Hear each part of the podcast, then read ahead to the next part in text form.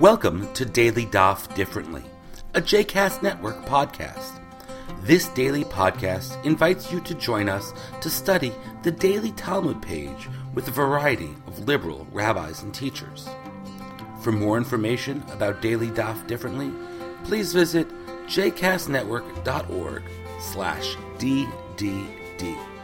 For more information about the other JCast Network podcasts and blogs, please visit jcastnetwork.org. Hello, everybody. This is Rabbi Kramer, and we are in Masechet Shabbat on Daf Mem Gimel, Daf 43. And one of the uh, one of the things that Talmud study uh, makes us sensitive to is the challenge of determining how to behave in a way that reflects our values. And sometimes this is easy. Uh, you know, we value tzedakah and helping people, so we give tzedakah and we try to help people. Uh, but it becomes more complicated when we're faced with uh, competing values, right? Uh, on our daf today, in the uh, in the middle of Amud Bet, uh, we get a little glimpse of the rabbis trying to trying to navigate uh, two competing values: kavod hashabbat, the the honor of Shabbat and the observance of Shabbat, and kavod hamet, the honor and respect due uh, due to the deceased. Uh, so it begins with this situation of someone who died on Shabbat and their body is lying in the sun. Uh, this is obviously, uh, in a world without refrigeration, going to uh, to speed up the process of decomposition, and that is uh, is clearly considered disrespectful to the dead, a violation of the value and the principle of kavod hamet, and so one should move the body into the shade. But it's Shabbat, and one of the concepts we've been exploring on the past few dapim is that of muktzah. Uh, muktzeh is the prohibition against moving something on Shabbat, which has no licit use on Shabbat. And a dead body is considered muktzah. So on a weekday, one would normally just pick up the body uh, and move it. But on Shabbat, you can't do that. Uh, so what do you do? How do you maintain kavod HaShabbat and kavod hamet in this situation? How do you find that balance in terms of how you deal with uh, with this body? Uh, so we have two opinions. Uh, one of the many machlokot between Rav and Shmuel. Uh, and Shmuel says what you do is you roll you roll the body.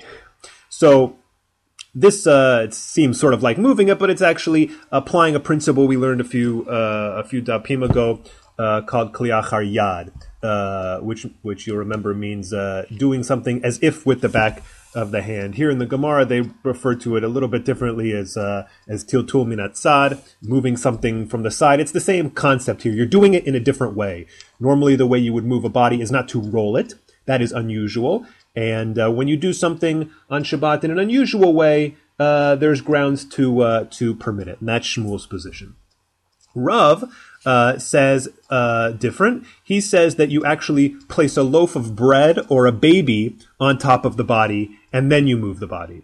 So. Uh, so uh, that seems bizarre, obviously. Uh, but the idea here is, is, is that when you put the loaf of bread or the baby, those are just examples, by the way. They refer to anything that is, is light and small and not muktzeh. Uh, so when you place the loaf of bread on top of the body, you can then move uh, the body because the body sort of disappears, technically speaking, right? It, it, becomes ancillary to the loaf of bread, and since you can move the loaf of bread, uh, you can pick up the body with the bread on it. Uh, that's Rav's solution.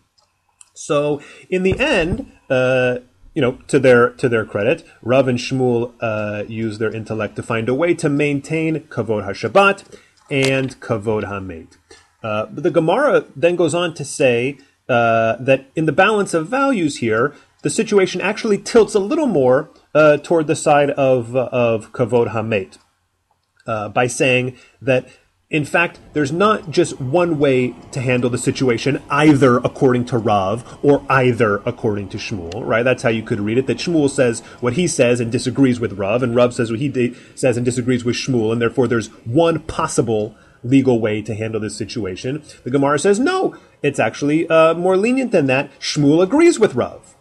Right? So, according to Shmuel, at least, there's two ways. There's Rav's way, and there's also Shmuel's way. There's a second additional way, according to Shmuel, to preserve kavod hamet.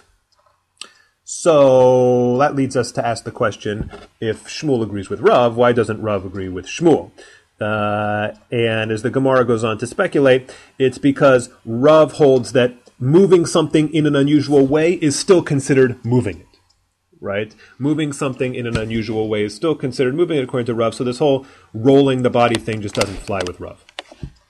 Now, one of the things uh, that you will notice throughout the Talmud, one of the things the Talmud loves to do, is to try to show how uh, a debate among Amoraim, that is the rabbis of the Gemara, how their debates actually are extensions of or are parallel to earlier Tannaitic disputes found in uh, the Mishnah and in Baraitot. And so they try to do that here. And they quote uh, a Baraita where the Tanna Kamma in the Baraita, the anonymous first opinion, says that one may not save a corpse from a fire on Shabbat. Right? One may not save a corpse from a fire on Shabbat. Here, the Tanna Kamma uh, seems uh, seems to f- be able to find no room to uh, to navigate the balance here of values between kavod Shabbat and kavod hamet, uh, and kavod hamet seems to uh, seems to go out the window. Uh, but fortunately, we have a second opinion, Rabbi Yehuda ben Lakish, who says that no, you can. Right? There's a fire. There's a body in the house. There's a fire. You can take the body out. Uh, and so the Gemara tries to say that the issue here is the same as between Rav and Shmuel. That the Tanna Kamma holds that moving something in an unusual way is still considered moving it, and Rabbi Yehuda ben Lakish doesn't hold that. So the Gemara rejects this, and here's here's I think where it really gets uh, where it really gets good. Uh, the Gemara rejects this this uh, this premise that the dispute between the Tanna Kamma and Rabbi Yehuda ben Lakish in the Baraita is the same as the dispute between Rav and Shmuel about whether moving something in a weird way is really moving it. Rejects all that by saying no. Rabbi Yehuda ben Lakish agrees that moving something in an unusual way is still considered moving it. Okay, well, if that's the case, then how exactly does he permit? On what grounds does he permit taking uh, the body, uh, taking the body uh, out? Uh, you might want to say, well, he permits taking the body out by putting a loaf of bread on it or a baby on it. Uh, but everybody agrees to that, so there's no point for him to say that. That's uh, Rav and Shmuel agree on that. Everybody agrees. So how does he permit this? and the answer, and it's such a great answer. The, the, the, the Gemara says he permits it because the person is going to be so uh, so distraught and so freaked out about the possibility of his deceased relative being burned up in a fire that if we forbid him, we being the rabbis, if the rabbis forbid him to take the body out, uh, just without any sort of uh, uh, qualifications, then he's he's in in his distress. He's just going to put out the fire, uh, and putting out the fire is a biblical violation. Moving a body, which is just a prohibition of the muktzah, is actually only rabbinic.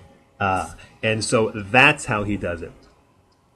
Uh, and the Gemara then quotes a source that says that indeed the law ends up following Rabbi Yehuda ben Lakish, that uh, in the case of a fire, you can move the body out, no questions asked, because in the end, the person is going to be so distraught at the possibility of their loved one being burned up in the fire uh, that uh, that they're just going to uh, to want to do something about it, and better that they uh, better that the rabbis just uh, let them violate rabbinic law than than set up a situation, right, and put the stumbling block in front of them, which will cause them to violate a biblical prohibition. So we can see how the rabbis here in this little sugya tried to balance the values of Kavod Shabbat and Kavod HaMet. Uh, and to a certain extent, in the end, the application of, uh, of these important but abstract values uh, has to be mediated by the reality of human emotion and human behavior. Baruch Adonai Leolam, Amen v'Amen. I hope you've enjoyed today's episode of Daily Daf Differently, and that you'll join us again tomorrow for a new page.